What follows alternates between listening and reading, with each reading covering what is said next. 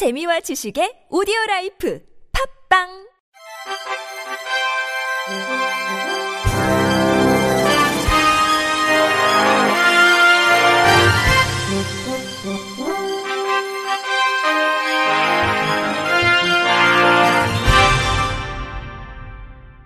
청취자 여러분 안녕하십니까. 4월 15일 수요일 KBIC 뉴스입니다.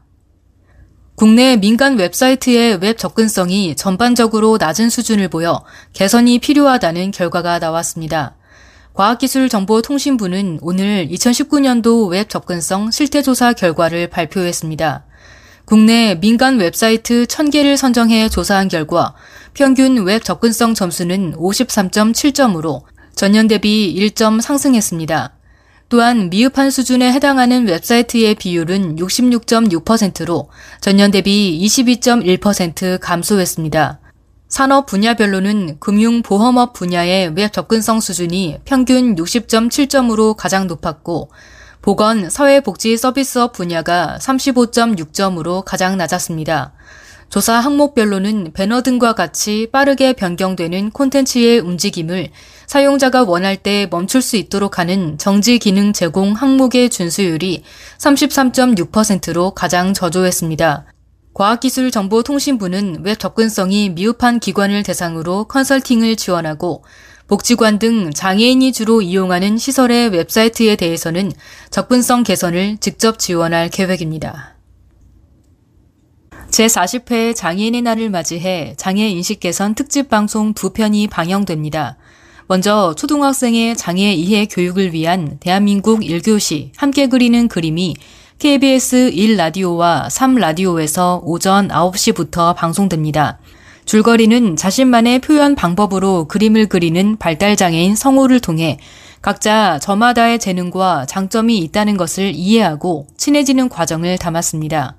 다음으로는 청소년을 위한 장애 이해 교육 드라마 거북이 채널이 KBS 1TV에서 오후 2시부터 방송됩니다. 드라마는 유튜브 크리에이터를 소재로 제작됐으며 아이돌 걸그룹 오마이걸의 승희, 가수 유선호, 배우 손은서, 배우 정성경 등이 출연합니다. 영상 다시 보기는 국립특수교육원과 세티넷 홈페이지, 장애인 먼저 실천 운동본부 유튜브 채널에서 가능합니다. 배리어프리 영화위원회와 한국영상자료원이 4월 20일 장애인의 날을 기념해 한국고전 배리어프리 영화 온라인 기획전을 개최합니다. 한국고전 영화 중 배리어프리 영화로 제작된 2편을 한국영상자료원 네이버 TV 및 유튜브 한국고전 영화극장 채널을 통해 공개합니다. 선정작은 사랑방 손님과 어머니와 시집가는 날입니다. 어제부터 6월 14일까지 공개되는 사랑방 손님과 어머니는 장건재 감독이 연출을 맡고 배우 이승연이 화면 해설 내레이션으로 참여했습니다. 오는 28일부터 6월 28일까지 공개되는 시집가는 날은 백승화 감독이 연출을 맡고 배우 김세벽이 화면 해설 내레이션으로 참여했습니다. 국립장애인도서관이 청각장애인을 위한 손책누리 독서 프로그램을 오는 14일부터 6월 23일까지 누리집을 통해 운영합니다. 손책누리는 청각장애인의 문해력 증진과 책읽기 활성화를 위해 2013년부터 시작된 수어 독서 프로그램입니다. 올해는 코로나19 예방을 위해 집합교육 대신 온라인으로 강의를 진행하기로 했습니다. 수어 영상자료 10회분이 제공되며 국립장애인도서관 회원이면 누구나 무료로 이용할 수 있습니다. 도서관 관계자는 이용자들이 교육 참여에 어려움을 겪지 않도록 적극적으로 홍보하고 안내할 계획이라고 밝혔습니다. 미랄복지재단이 운영하는 기빙플러스가 장애인의 날을 맞아 어제부터 오는 20일까지 기빙감사제를 실시합니다. 기빙플러스는 기업으로부터 후원받은 재고 2월 상품을 저렴한 가격에 판매하고 수익금을 장애인 고용 등 취약계층에 사용하는 기업 사회공헌 전문 스토어입니다. 전지점 고객을 대상으로 진행되는 기빙감사제에서는 품목 제한 없이 전 상품을 최대 90%까지 할인된 가격에 구입할 수 있습니다. 매장 방문 및 구매 고객을 대상으로 감사 사은품을 증정하는 이벤트도 진행됩니다. 감사제를 통해 마련된 수익금은 기빙플러스 매장이 위치한 지역사회에 거주하는 장애인들의 자립 지원을 위해 사용할 예정입니다. 김인종 기빙플러스 본부장은 장애인에게 소중한 일터를 선물해 주신 분들께 보답하고자 이번 감사제를 기획하게 됐다고 설명했습니다. 도로교통공단의 장애인 운전지원센터 무료 운전교육 지원 대상을 기존 1에서 4급 장애인에서 전체 장애인으로 확대하는 내용의 도로교통법 시행령 일부 개정령안이 어제 국무회의를 통과했습니다.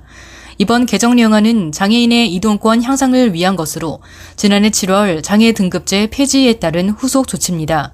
강민석 청와대 대변인은 이번에 개정한 시행령은 지원 대상을 장애인 전체로 확대했다는 의미가 있다고 설명했습니다. 사단법인 로이사랑 나눔회가 중증장애인을 대상으로 유튜브 크리에이터 양성과정, 나도 크리에이터 참가자를 모집합니다. 교육 내용은 혼자서 촬영, 편집, 콘텐츠 개발, 홍보 등을 할 수 있도록 구성됐습니다. 교육기간은 5월 12일부터 10월 27일까지 매주 화요일이며 여의도 이룸센터 교육실에서 무료로 진행됩니다. 참가 대상은 서울시, 경기도 거주 중증장애인이며 20명 충원시까지 신청 가능합니다. 끝으로 날씨입니다. 내일은 전국이 대체로 맑다가 밤부터 차츰 흐려지겠습니다. 아침 최저기온은 3도에서 11도, 낮 최고기온은 13도에서 25도로 예보됐습니다. 일부 내륙은 낮 기온이 25도 이상으로 오르면서 조금 덥고 일교차가 15도 이상으로 크게 벌어지겠습니다.